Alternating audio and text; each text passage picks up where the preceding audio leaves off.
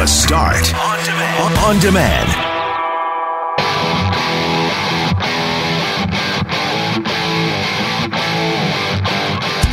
$120 million in risk pay is being doled out to Manitoba's low income essential frontline workers.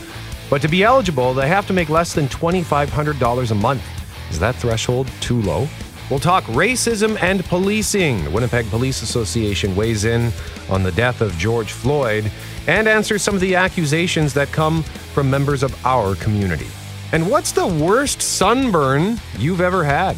I'm Brett McGarry alongside Greg Mackling and Loren McNabb, who's back. We are Mackling, McGarry, and McNabb, and this is the Wednesday, June 3rd podcast for the start.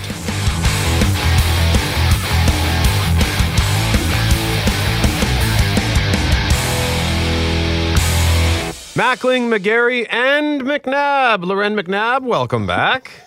Thank you. Good to be back. Did the two days give you an extra charge to the battery? No, I just, you know, well, you always want more, you know?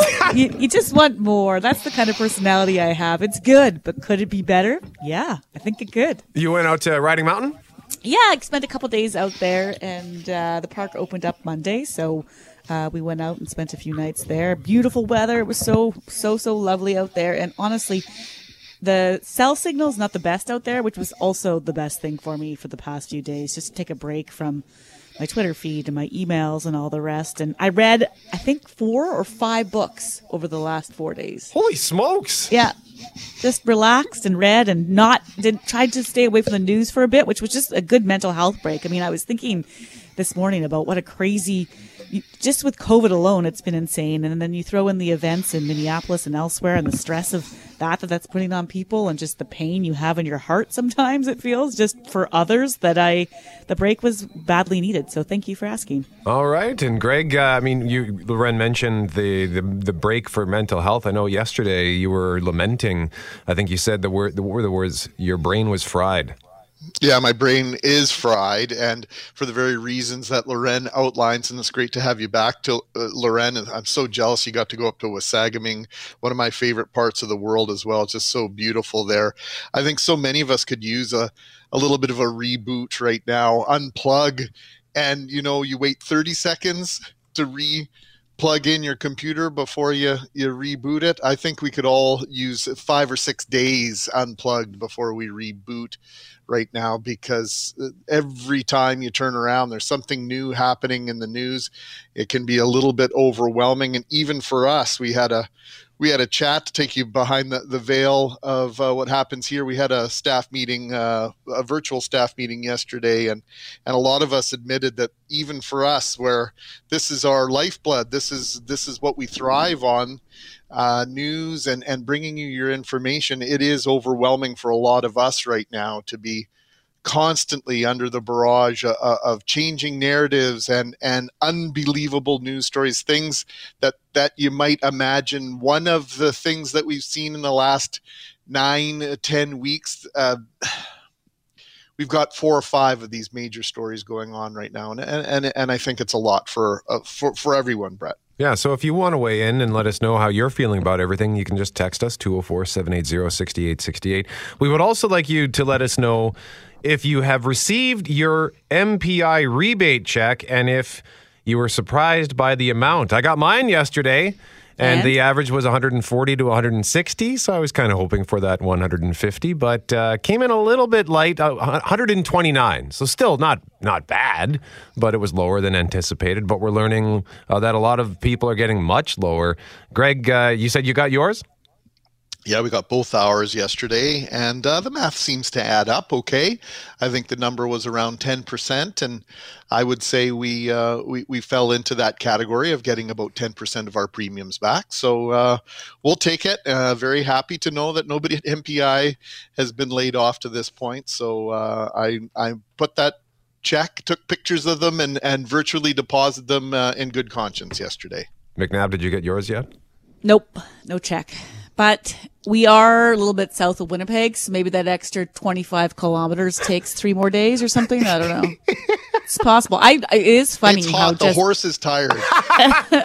it is funny though. Like I, I used to when I had things that I really needed to be delivered quickly. I used to get them to 201 Portage because it would sometimes be a, a, difference of three days in getting my mail. And then some days you'd have it at the exact same time. So there's no rhyme or reason for it. But no, I checked the mail last night after you texted Brett and, uh, wow, my husband checked the mail. Who am I kidding?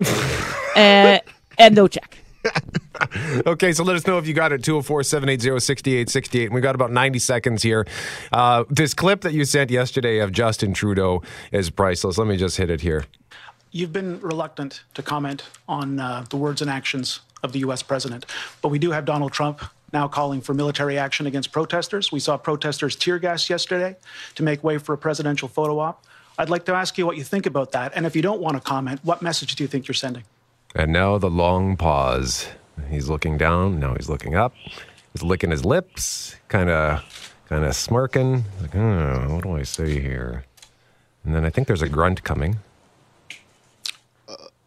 No, that's me. but what happens if you're not talking through this clip? What happens oh, here we in go. the radio world? We all watch in horror and consternation what's going on in the United States.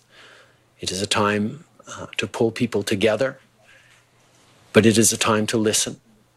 It is a time to learn what injustices continue despite progress uh, over years and decades. 21 seconds that delay. And to answer your question, Greg, we have a dead air alarm. So had we just let that clip play out as it went, there'd be a bright red siren going off in master control. It would automatically call our engineers and wake them up if they're not awake yet. So, uh, but what was your reaction uh, to that, Loren, when you saw the long pause? I counted it first. I played it back three times just to see how long that was. I, I, think it was pretty deliberate. You know, there's some people that argue he didn't say much, didn't say enough. Uh, and I think the message was in the pause. It was the condemnation was there in the pause. Some people are saying that's part of his theatrics that uh, Trudeau has sometimes been accused of having. But no, I, I thought his pause was a, basically a way of saying, what do you want me to say here, man? Like, uh, that's, that's what that was about.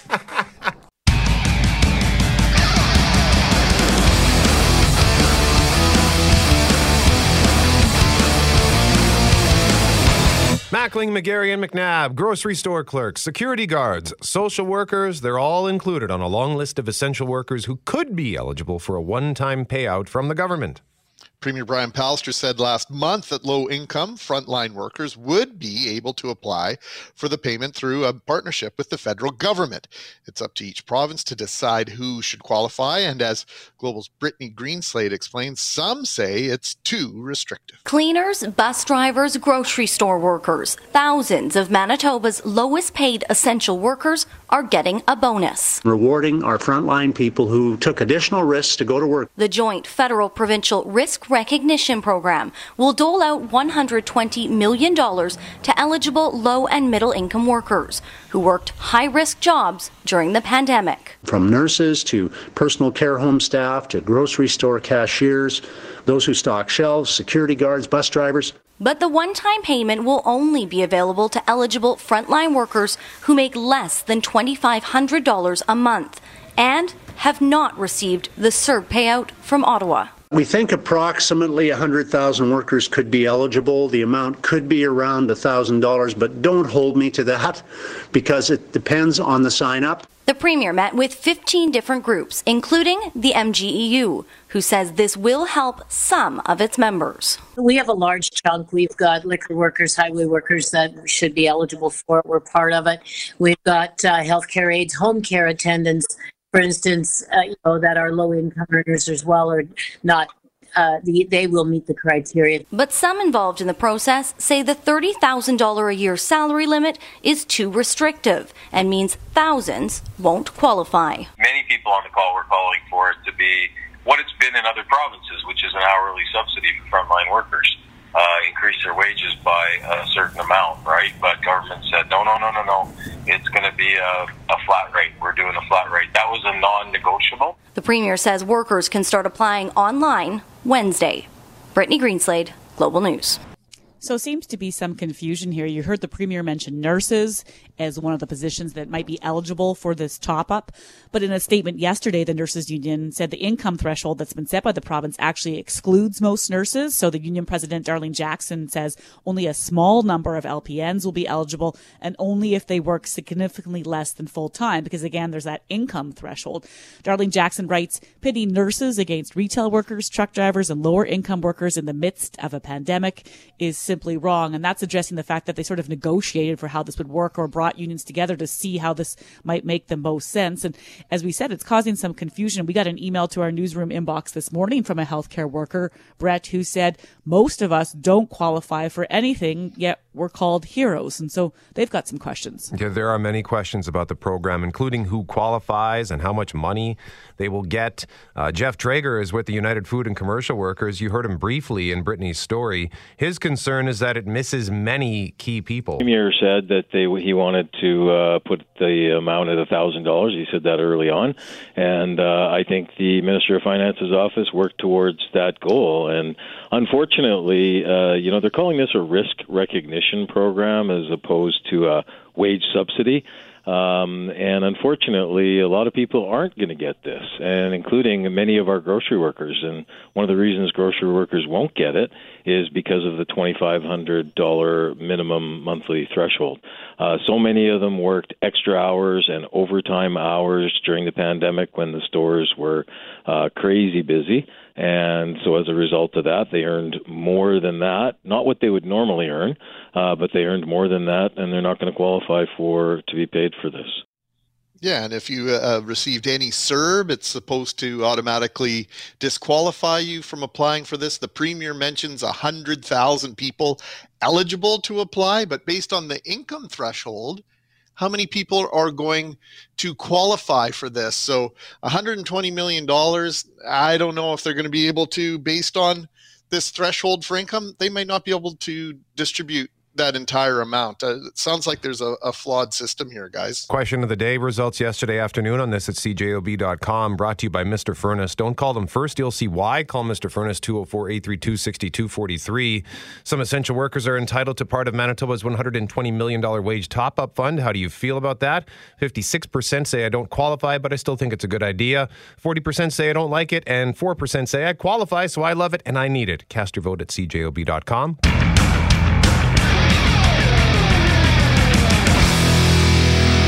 Mackling, McGarry, and McNabb. Yesterday at this time, we had a conversation about how hot is too hot because it hit 31.4 degrees on Monday, and many were saying that's too hot. Well, we want to have a follow up conversation on sunburns because you know I've been sitting on my balcony. I try to get in a couple hours every day, but I'm I'm become almost militant with my sunblock use because I do not want to get a sunburn because over the years I've I seem to be burning a little bit quicker. Uh, and I think the the example I always point to, and this is I still this still makes me laugh. It wasn't funny at the time, but the result was hilarious. I uh, went to the cabin. My buddy had a cottage out in Sandy Hook, and we got there about an hour before everybody else. So we just pulled out a couple of lawn chairs and sat in the sun. Uh, took our shirts off and just got some rays. It was the first real exposure I'd had to the sun uh, that season and because my stomach was pasty white and I didn't put on any sunblock, we sat there for only an hour and the ensuing sunburn was so painful and because the rolls of, on my stomach had folded up when i stood up i was like pink white pink white pink white. I looked like a mano lantern it was ridiculous and painful so i learned my lesson. Uh, always wear sunblock but sometimes you forget and then ouch. So let's go around the horn here. Loren why don't we start with you our redheaded friend uh, I'm guessing you've had a bad Why? sunburn. What are you trying to say? no, nothing. Nothing. Fair skin. I'm I'll say it. I'm guessing you've had a sunburn or two in your day. Oh, have I? There was a point right up until I think I, I want to say my late twenties where I was partially convinced that I could do it. That if I could just figure out a way or be in the right country or closer to the equator or something, that I would like finally get a tan. But no, I have had two real painful doozies, like just awful. That to this day I will never go outside without putting uh, like if I'm at a beach or something, you, I don't expose my back or my stomach or my legs without just a ton of sunscreen. Yeah, one time in uh, Thailand with my sister, we I can't remember if we fell asleep on the beach, but we both burned ourselves so bad that we couldn't leave our room for two and a half days. Just lay there shivering, you know, because it gives you like a heat stroke feeling, shivering on our beds, blistering, peeling, disgusting. And uh, that's the last time that I've ever laid on a beach without immediately putting sunscreen all over my body. But I'm still I'm still guilty. I just yesterday burned my shoulder a little bit because I just didn't think it was that hot out. Was biking with the kids. And then sure enough a bit of my par- shoulder is burnt. So I'm just I'm still very dumb when it comes to this stuff. Very dumb. what about you, Kelly Moore? Oh, I'll tell you, I when you uh, mentioned this, Brett, it brought back memories. Uh, I was probably it was in my early twenties, uh, so a little longer ago than when McNabb was in her early twenties. Uh, we were on a friend's boat in the middle of Shuswap Lake, and we were there all day. And I, I don't know how uh, you get more sunburnt than the reflection off water or snow when you're skiing, but I was absolutely red to a crisp. It did not help that when we were on land, we had had a few wobbly pops, and uh, I had to go. I was working in tires at the time. The next day, I went to work and I could barely swing the pickaxe that you needed to uh, bust down the tires. And I, and just like the red, I remember going home and falling asleep and having the shivers. So I must have suffered from heat stroke, but I never ever did that again. That uh, it was just brutal. Yeah, that sounds painful. These are these are bringing back painful memories. What about you, Jeff Braun? I, I'm I must be the lucky one because I don't have any specific memories about being sunburnt. I know I have been sunburnt, and I know I've, it's been unpleasant enough that I go out of my way to not stand in the sun for very too long at all. Even when I go for a walk, I, I always put a hat on, even if it's no matter what the temperature or the, the conditions in the sky or whatever. But usually, if I'm outside, I, I quickly I go stand underneath a tree and I opt for shade immediately. With a glass of uh, tepid water. That's right. okay, Forte. um, I'm like Jeff. I, I don't burn very easily. Like I have been burnt, of course. Uh, usually just on the shoulders. That's the worst. It's on the shoulders. That's where I get it the worst. But I remember one time I did like I don't even know how my legs got burnt, and then trying to sleep at night, like you toss or turn, like my legs were just like ah, like it just it burns, it stings. Yeah, but uh, luckily I'm like Jeff. I don't really burn. Uh, Eve texting us saying the worst sunburn was in St. Croix of the U.S. Virgin Islands. It was a stopover on our cruise, and we baked on the beach and played with jet skis. To say I was lobster red was an understatement. It was almost a burgundy. That's what I get for being a pasty white guy in February down there. The next few days were quite painful as my skin was so dry and crinkly, it was almost bleeding. My God, Eve, that sounds awful. What about you, Mackling? I think the worst uh, sunburn I ever had was on a cloudy day down in uh, Cabo San Lucas. You think about the sun and the heat being involved in your in your sunburn, but it's not. It's the UV rays. And I was out all day, and because it was cloudy, I didn't put sunscreen on. I got back to the hotel. My brother looked at me, "You dummy!" He goes, where, where, "Where's your sunscreen?" It was cloudy. He goes, it's the UV rays. It's not the sun. So my younger brother uh, taught me a little bit of science that day, and I learned my lesson. But my poor mom always think about the time my mom used to drive courier. Do, does anybody remember Zipper Courier and Zipper, Red yes! uh, Ro- and Road Runner Courier back in the day? Before that, my poor mom she used to work so hard, and uh, she drove courier for a few years, and she was out driving around, and of course had the window down and her arm, you know, using the uh, the- how would you use it? Uh, Describe it the uh, the the edge of the of the uh, door, Yeah, right, yeah. window down, right, putting her arm on the door, and she came home blistered and everything. She just didn't even realize that her arm had been in the sun all day long. And my mom was fair skinned too. Boy, she could get some doozies. So, uh, thinking about my mom and, and her bad sunburns over the years, she never seemed to learn the lesson though. Another listener saying, "OMG, the worst sunburn I've ever had was when we went to Falcon Lake for the summer, and I was on my early, in my early teens. Fell asleep for two and a half hours on my back and two hours on my stomach. I looked redder than uh, again the lobster. Uh, but the worst thing was when my mom and my mare put Noxzema on me." And uh, bubbles the next morning were gross. So I think that's one of the things I'm scared of too, because I did fall asleep on my balcony last week or the week before for, I don't know, an hour. If I didn't have the sunblock on, I probably would have cooked.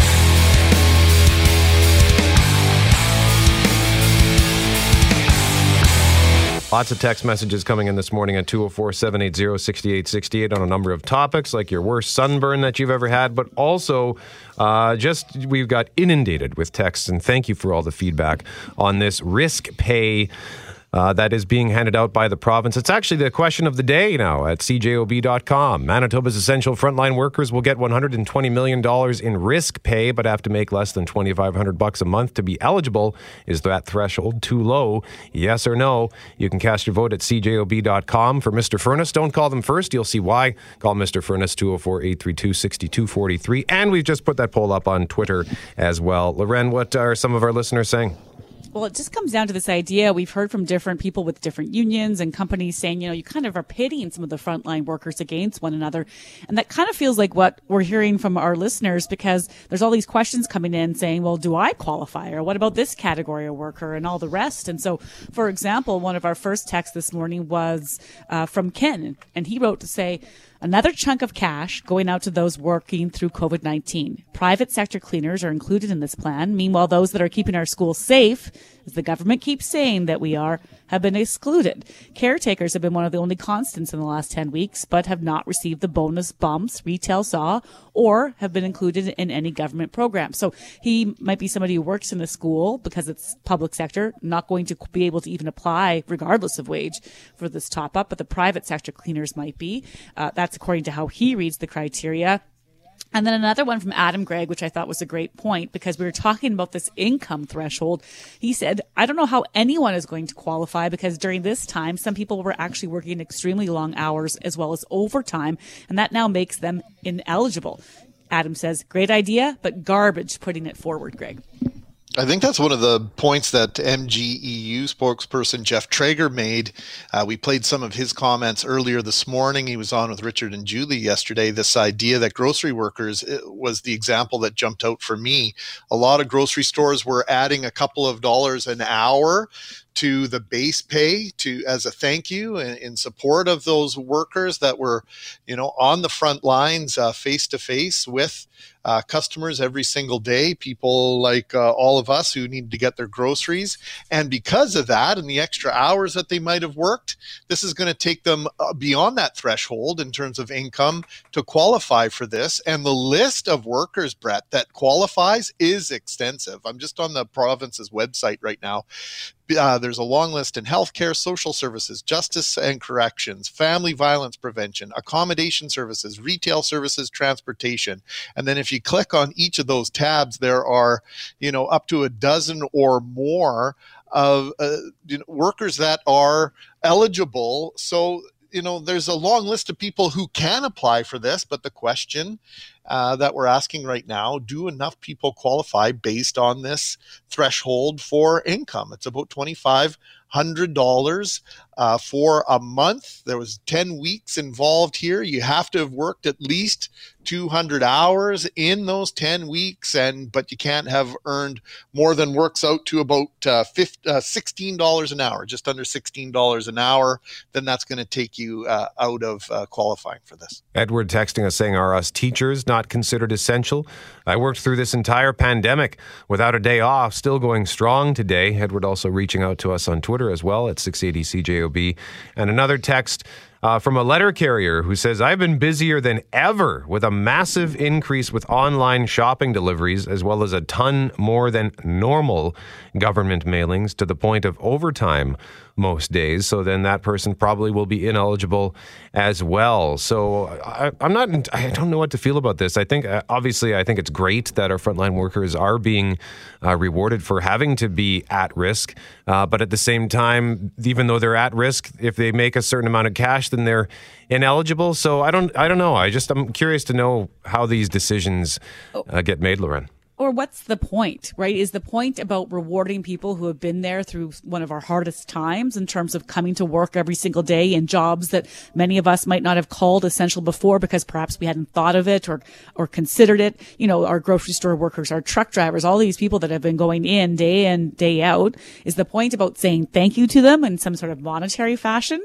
And therefore the thank you does it should it go to everyone and not just some? Or is it about trying to get money into the hands of people who might need it most? And if that's the case then then again who are you rewarding? Because if there's a lot of folks out there who've been working a lot of overtime or putting in extra hours, well, eventually at some point life goes back to normal for them, right? Their salary goes back to normal, but for this very brief period are considered above the the wage required, the wage threshold. So it's it's confusing to me because if the point is to um, help out and or give thanks and or have some sort of contribution back to uh, our frontline workers, then this might be missing the point depending on where you sit. hmm And you know what? I can also hear people right now uh, saying, uh, aren't you just happy to have a job? That's the flip side of this. Uh, people that have been working overtime and that are still gainfully employed. There's a lot of people out there that have taken pay cuts, that have been laid off, have lost their places of business altogether, that are going to be raising their eyes on this. So it's interesting how things change over a, a short period of time because I think uh, a lot of us were saying in the middle of this. Uh, I know that in our house, uh, we've been working extra hours as well, but we've had the philosophy and looked at one another, go, well, at least we both still have a job, and and I think that. Um, we have to keep that in mind as well. But it, it is curious as to what the strategy actually is here. Is this a reward, a thank you, uh, and, and, who's going to end up w- with this money? Because based on the criteria, it, it's it's really tight. Mackling, McGarry, McNabb. One of the things we're talking about this morning has to do with that wage top up fund, $120 million wage top up fund. So we'll revisit that at 737 because we're getting just uh, pummeled with text messages at 204 780 6868. And we thank you for that. But we want to just quickly revisit the topic of the worst sunburn you ever had. And I forgot to mention I had the two stories involving sunburns for me. One of them was how I uh, looked like a mano lantern because of the folds of my stomach about 15 years ago.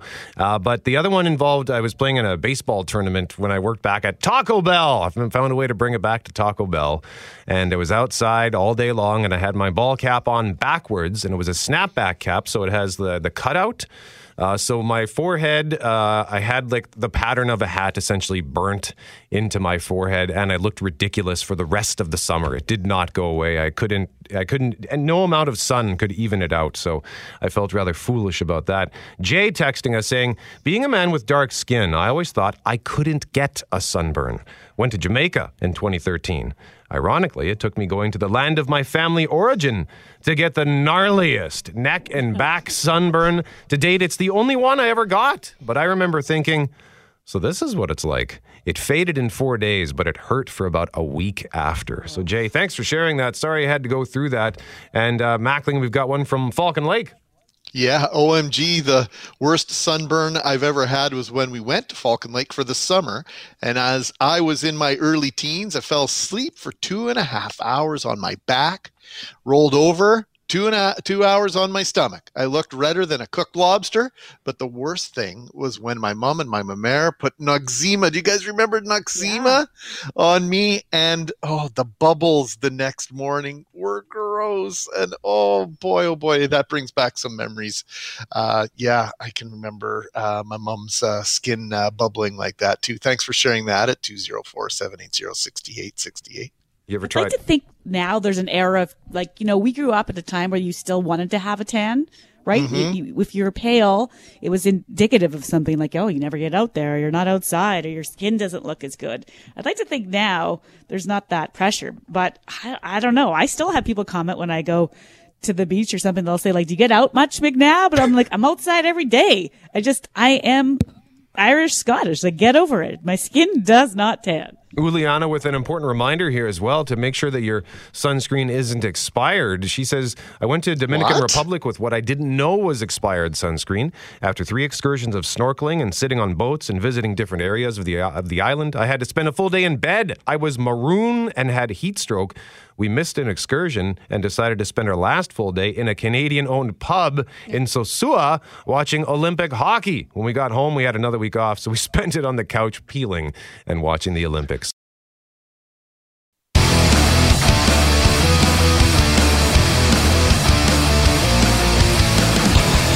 Mackling, McGarry, and McNabb. Text message from Lorraine. Some workers have had no job. You have got to be kidding me. giving money to people that have an income. You choose your career, whether it is working at Tim Hortons or healthcare, or working in grocery stores or construction, so you accept the risks that go with it. We do not need to be compensated.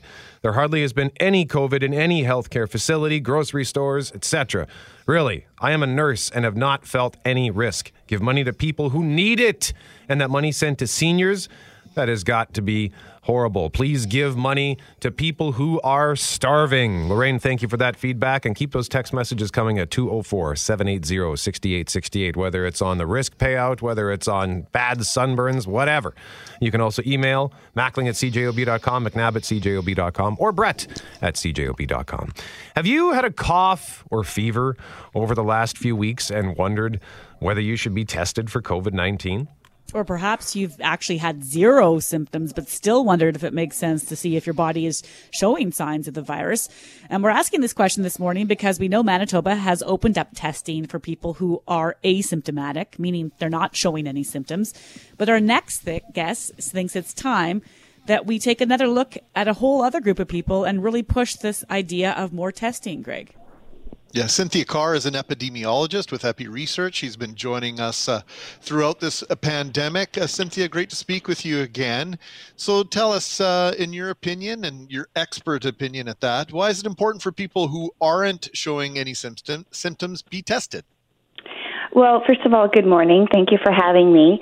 Um, so again, we have to be clear that we know that testing is a finite resource. We can't just open up uh, the doors yet for everyone to be testing, but it's great to see that with the resources that we have in the province, um, that there appears to be an opportunity that's being used now to move to what is called sentinel testing uh, for certain groups in the population.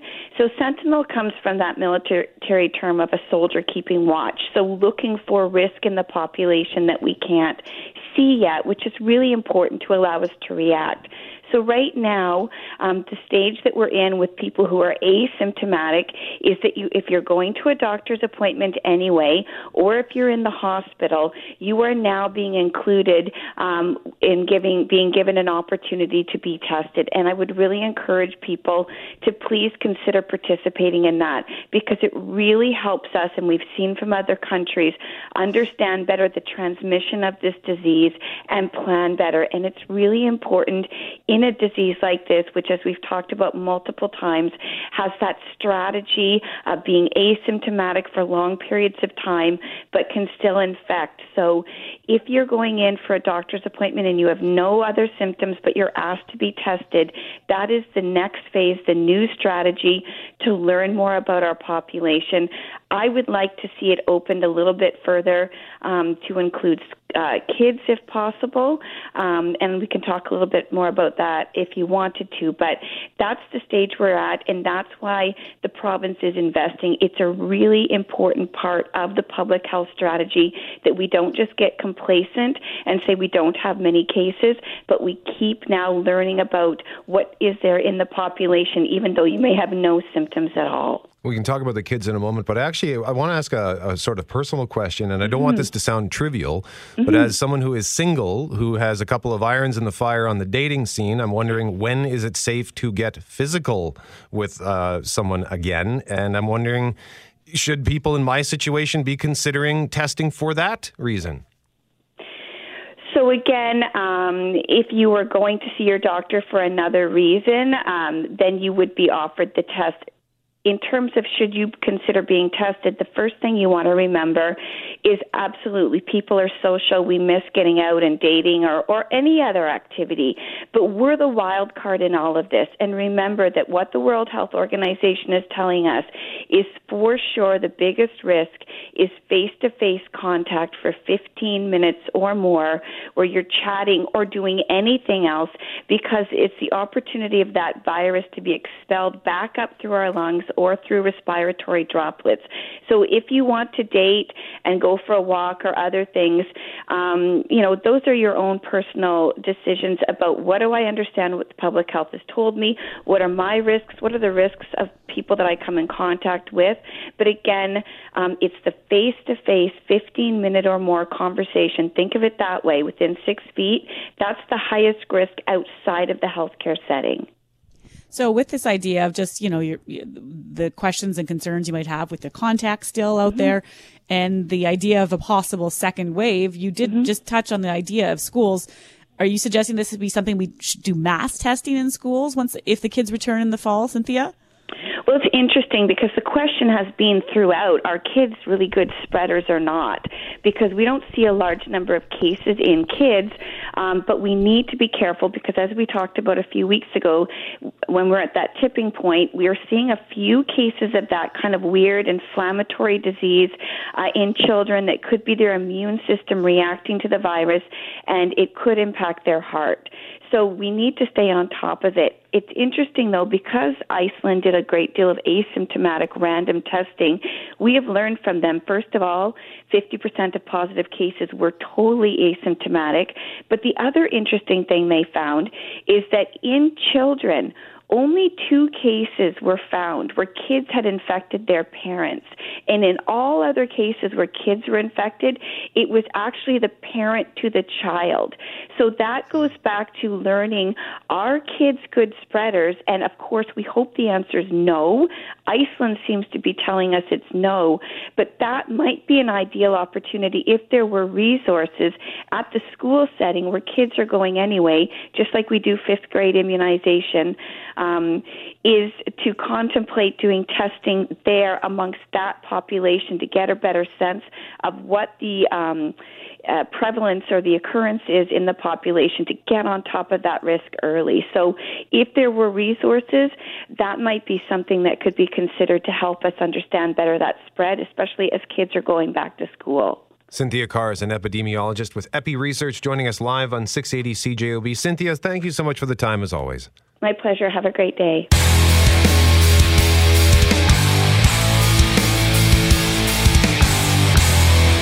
Mackling, McGarry, and McNabb. There are a few words in the Winnipeg vocabulary that I think incite anger and rage. One of them is mosquitoes, but there are two other words that I think immediately trigger most people's anger.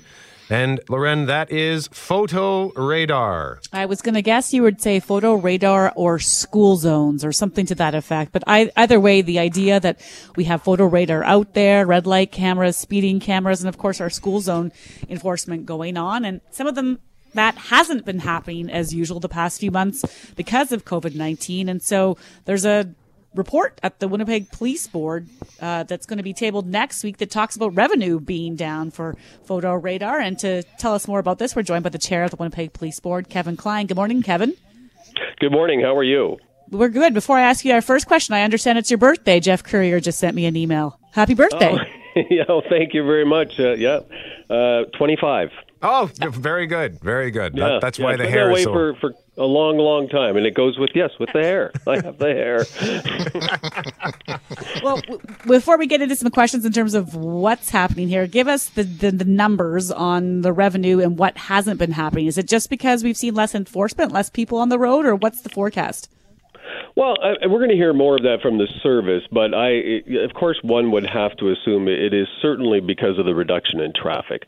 We, uh, uh, you know, quickly we removed the school zone enforcement uh, from the 30k. Uh, they have uh, less, I th- believe it was 70% less vehicles. The MPI reported at one time. Don't quote me on the numbers, somewhere around there. So we are down uh, when it looks like we're predicting about 7.5 million dollars in photo radar, but it shouldn't be there in the first place. I'm looking at some numbers that suggest uh, last year photo enforcement brought in just under $14 million.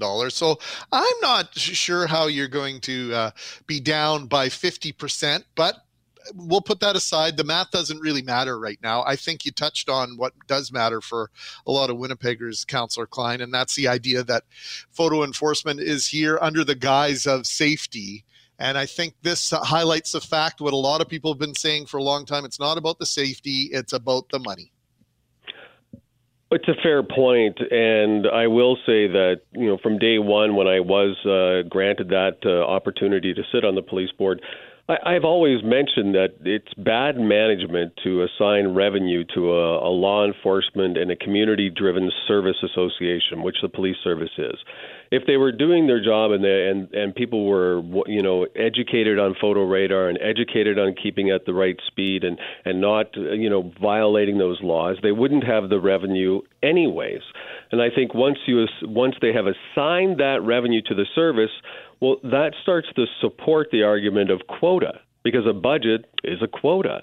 Um, I would rather see that uh, that revenue be you know set aside and budgeted within the city's budget uh, and used 100% for better crosswalks, traffic calming members, uh, items, and you know flashing amber lights. Uh, all of that uh, should be what that money's used for, not not the way it's uh, done today. It's misleading how we represent it now regardless of how one feels about it, and I think it sounds like we all kind of hate it, at least hate the fact that it's uh, portrayed as being there for safety. But should people who speed not be penalized for their actions?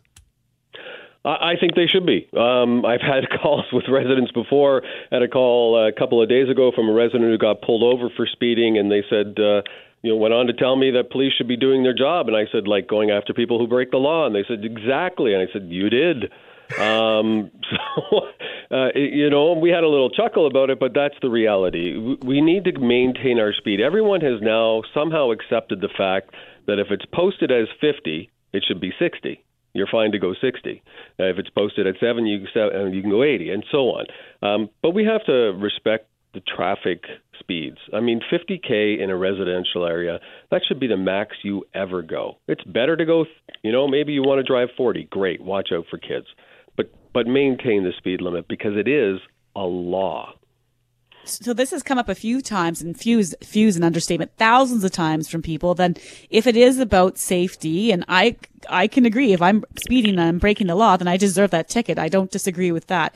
But there has been this call repeatedly for a review so that people can know where these cameras are up, where these school zone enforcement zones are in place, where the red light cameras are in place we've it's had an impact. It's reduced collisions by X percentage or what have you. And so I know that was in discussions last year. Did we move forward with that and trying to give people data to say, look, we're handing out tickets here because it's working. It's making a difference.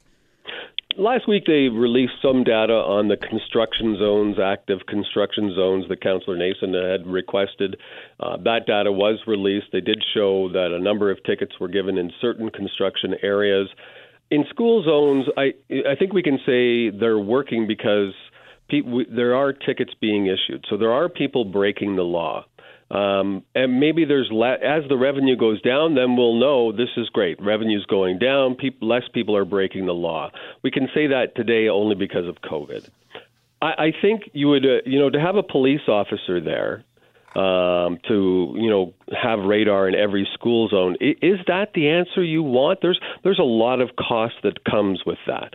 But the money, I agree. If you break the law, you get the ticket. But the money, 100% of that money, should be directed to uh, traffic calming measures or traffic safety measures. It should not be going to uh, wherever the, the public or wherever the mayor and EPC want to send it. That's not correct. That is the wrong way to manage revenues. They're not salespeople. They shouldn't be out there making money, like generating revenue. They're sh- they should be out there helping the community if you can justify having that photo camera there as i know on one school zone on st matthews avenue it's there every single day. And if you can justify that vehicle being there every day it's generating enough money towards programs. It's also generating enough money to suggest that people aren't getting the message in my mind councillor klein. Thanks for this Thank you very much. And I'll note that we had a, a lady in a neighborhood call because people were going through a stop sign. Traffic enforcement went and um, arrested or stopped a car and it was that lady. Oh, wow.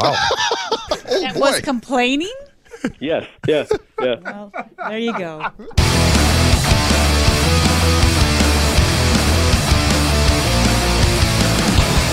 Mackling, McGarry, and McNabb. Listen to this text from Kevin. I was planning to go to Mexico. My girlfriend at the time said, Try my tanning. Try my tanning light to get a base. So I did. And after 10 minutes, I said, It's not working. So she said, Just go closer. So I put my face nice and close. Well, 10 more minutes went by and I quit. About an hour later, as I was getting my stuff ready for my ice hockey game, as he puts it in this text, I could smell a burning smell. And she said, My face was getting red. By the time I was getting my equipment on, fellow players were asking, What happened to my face? Comments like, Were you hit with a frying pan? You look like the pizza commercial where they are looking through the oven glass and the guy has a perfect red square on his face, except mine was round. Burnt eyelids are very painful, by the way. Non-stop comments at the airport and on the plane. Definitely a burn I will never forget. So does that mean he was like, he continued to cook like bacon Yes. does, Loren? Yeah, and I'm not sure about like modern day tanning beds now. I think they're obviously a lot. They have different, you know, requirements to them. But I, I'd be curious how old this light was because I do know that that was the issue. Like they'd say, go in for 10 minutes and you won't see results. Like wait a day because your skin slowly, technically, it bakes. That's how the color comes in the same way. Like I, I was out in the sun. I was saying yesterday, and it was when I was going to bed last night that I was like, uh oh, I think I did burn my shoulder. Right? Like it slowly appeared through the skin. It's not always obvious. This is actually making me very concerned for Kevin. Oh boy. that that is like he baked he cooked himself. Greg, did you ever watch uh, the show Perfect Strangers? Oh, of course. Do you Balki Bartokomous. Do you remember the episode where they had tanning beds in their apartment and they uh, they for, the the timers broke or something and they both fell asleep in the tanning beds for like three hours? no, I don't remember that episode. yeah, they couldn't even walk after because their skin was so tight. Mackling, McGarry, and McNabb. Murder, brutality, reprehensible, indefensible. Police worldwide, in unequivocal and unprecedented language, have condemned the actions of Minneapolis police in the custody death of a handcuffed black man who cried for help as an officer knelt on his neck, pinning him to the pavement for over eight minutes. Yeah, Winnipeg Police Service uh, Chief Danny Smyth was among the members of the Major Cities Chiefs Association, the MCCA, who signed uh, a letter that opens, or pardon me, that calls for the death of George Floyd. Uh, uh, they called it unnecessary, avoidable, and criminal. Danny Smyth joined Richard and Julie on the news yesterday. This morning, we welcome Winnipeg Police Association President Mo Sabourin to the start. Good morning, Mo. Good morning. We have to ask you uh, first and foremost, how did you feel when you saw that video of George Floyd begging for air under the knee and weight of three police officers? Well, a very difficult situation to to talk about, but I, I'm glad that you uh, folks are having me on this morning. Um, obviously, you know that was something that shouldn't have happened. It uh, was preventable, and uh, you know our our members are experiencing a, a wide range of emotions when they they're seeing that. Uh, obviously, sadness because a life has been needlessly lost, but also of anger because as a result of a few people's actions, it's uh, placed a microscope on the profession of policing, and uh, they're very angry about that. Well, it's plus a microscope, as you said, on the profession, but just also on some of the tactics that might be used when it comes to uh, detaining someone, arresting someone, Mm-hmm. subduing a suspect. Use of force is obviously a huge question for many. Before we ask you a question, I just we wanted to run a clip from Chief Danny Smyth with his thoughts. I know every jurisdiction is different, and, and ours has got its own nuances with labor relations, and and uh, but the bottom line is it, it's important to have a strong governance. Uh, I think in Manitoba we do. Uh, you know, there are, we hold members accountable. So, for example, if they're involved in a use of force encounter that involves injury or death, you know that takes on an independent realm. You know, we we've now established the IIU that that takes a look at that uh, independently. So we've seen different cra- questions raised about different tactics, Mo. When it comes to mm-hmm. that deadly move with the knee on the neck, there is that taught or used by Winnipeg Police Service? Yeah, absolutely. Well, bef- before I answer that, I, I just want to uh, maybe make a few comments about uh, Chief Smyth's uh, comments. Um, there, there are specific differences between policing out of the U.S. and in Canada, where uh, in the U.S. they're more militaristic, where in Canada we're more community based. And I can honestly say that uh, Winnipeg probably has some of the best training uh, in the world. And I can tell you that um, a neck restraint, uh, as it's uh, referred to, is not taught here uh, as a uh, restraint technique, and it's actually prohibited as a restraint technique. Um, when I mention the training, I can also say that. Um, our members are uh, trained very well in adva- advanced training in recognizing when a subject is in medical distress, whether it's excited delirium, whether they're experiencing um, uh, side effects of meth or cocaine. Um, our members are taught that uh, if there's a need to restrain uh, a subject, once they're handcuffed, you put them into a recovery position if they're experiencing any type of uh, medical distress. And from those videos that we saw out of Minneapolis, that wasn't the case. And our members are not uh, trained that way. Um, we are trained to uh, make sure that if somebody is in medical distress, that there's uh, uh, procedures that we do follow, which also include calling ambulance immediately, uh, even before you may have to engage a subject. Winnipeg lawyer Corey Shefman was on CJOB yesterday. He works relentlessly on Indigenous matters of all sorts. We just want to play some of his comments and Chief Smyth's response to his comments. You know, just last month, Winnipeg saw three Indigenous people, including a 16 year old girl, gunned down by police in the span of 10 days. Um, you know, this is a problem that is not new. Now, this is all under investigation by the IIU. You can't say a lot, but the last one was a suspect in a stolen car ramming police. But how do you answer, Chief, those criticisms that, yes, your heart is in the right place as police chief, but actions speak louder than words? And Shefman says those actions are still problematic and feed racism. How do you answer that, Chief? It's a tough question, but uh, it has to be asked. And it's a fair question. Uh, you know, you can't oversimplify or, or uh, you know, I, I've had conversations with many leaders in the community. They're concerned about the number of Indigenous people that are involved in us. And, you know, I have to trust in the systems that will look at that independently. So we will be accountable for each of those situations. Mo Sabourin, does the Winnipeg Police Service have a racism problem? Well, I, I think you're never going to completely eliminate racism in society, and there's going to be a certain percentage of um, people that become hired by the police service. I have not been witness to any specific racism.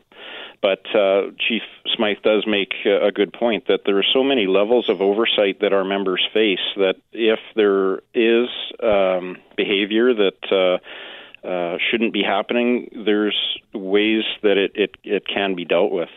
Um, when we talk about use of force, uh, I'm going to tell you that no officer ever wants to use lethal force. That's the last thing in their mind that uh, they think that they're going to have to, um, you know, uh, apply when when they show up for duty. Um, it's it's a it's a dangerous situation, and there the members that were involved obviously felt that there was a threat to grievous bodily harm or or death. Otherwise, lethal force wouldn't have been used. And um, to correlate that to the fact that uh, uh, the person's race, um, that that doesn't play into it when you're making a decision on whether um, grievous bodily harm or death is going to occur. You're you're trying to stop a threat, and unfortunately, sometimes people lose their lives. I was going to play another clip from uh, Chief Smyth here, but I think I'll just ask you, uh, Mo. You acknowledge the fact that uh, you know societally, we, we, obviously we have people with with uh, views that that uh, we would like to to have altered. When you encounter and when the police service or your your your association realizes that you have an issue with an individual, how how difficult a is it for you to approach that? What do you do to approach it and, and try and uh, sort that out? Maybe help help that member see things in a different fashion? Or if you can't do that how difficult is is it for you or the police service to get rid of that person altogether? Well, it really depends on what the allegations are, and and as a labor relations entity, because we do have a labor, labor ticket, uh, we're obligated legally to represent uh, a member. And if discipline is uh, warranted, we're here to, to make sure that it's fair. But there, there's lots of uh, ways that dis- discipline can be handed down, uh, depending on how serious an allegation is. Uh, it could uh, include education, where you send somebody on sensitivity training, uh, and it, it could uh, result in dismissal if it is serious enough. Uh, in the labor world, dismissal is capital punishment uh, in the labor world. So we're obligated to represent and to ensure that uh, whatever discipline is handed down is, is fair in the circumstance. Um, it's our hope that if people have views that uh, out there that um, that we, we don't believe in, right? That they don't allow that to affect them in their professional life. And on a lesser example, I have certain political views, but I never ever let that interfere with my duties as a police officer when I was on the street. Before we let you go, Mo, you talked about just the different views that people might have and the perceptions they might have about what mm-hmm on, on either side of the equation, whether it be the person that might be perceived to be committing the crime or the officer themselves. And mm-hmm. one of our listeners just texted, texted in to say esprit de corps is a problem, that police put loyalty to each other above the rule of law, and that cops are duty bound to watch and say nothing when another cop does something wrong. And so this person points out that, you know, esprit de corps might be an issue. What do you say to that? That that whole idea that it's um, this uh, brotherhood or this unit that's protecting one another, uh, sometimes at cost? Yeah, I, I think that was a, a thinking uh, in the past, but uh, what we've seen, um, you know, into the future is that that not isn't necessarily the way things are happening nowadays. Uh, when you have um, so many different forms of video out there, and and not that we need to tell our members, but we do just to reinforce the fact that when you're performing your duties out there, do them as if you are being video recorded. And in today's world, that is very common. And we've seen so many different videos from the incident in Minneapolis. It's uh, there, there's no hiding uh, any actions that that uh, our members are taking anymore and uh, I think they're very cognizant of that. Uh, and I, I don't believe that there's a let's cover for for everybody out there. When our members see something that is is wrong, uh, they're speaking up. We just got have about a minute left here, Mo. Just want to quickly ask you: We have this Black Lives Matter rally happening Friday at the legislature mm-hmm. at 6 p.m. How do you, uh, how does the Winnipeg Police Service keep demonstrations peaceful? Well, the it's very uh, it's a very difficult thing to do, quite honestly, because um, unfortunately there are some people out there that will take advantage of a situation to uh, turn something peaceful into violence, and, and it's very unfortunate because the peaceful protesters' message isn't being heard when things turn violent. We've seen that uh, down in down in the states.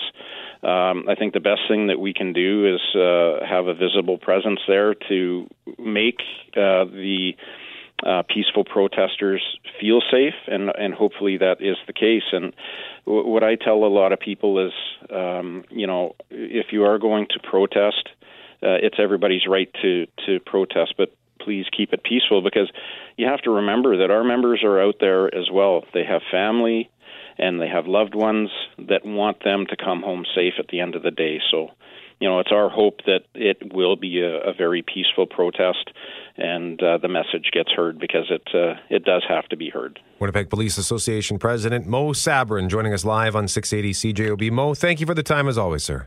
Thank you very much for having me on. Hey, thanks for listening to the Start Podcast. We are available on Apple Podcast, Google Podcast, wherever you find your favorite podcasts. Subscribe now and never miss an episode. And if you like what you hear, rate the show, tell us what you think. And hey, even tell a friend about the podcast. Be sure to follow us on Twitter and Instagram. Greg is at GMACWPG, that's G M A C K WPG. I am at Brett McGarry, B R E T T M E G A R R Y. And Loren on Twitter is at McNabb on Global and on Instagram at McNabb on CJOB. Talk soon.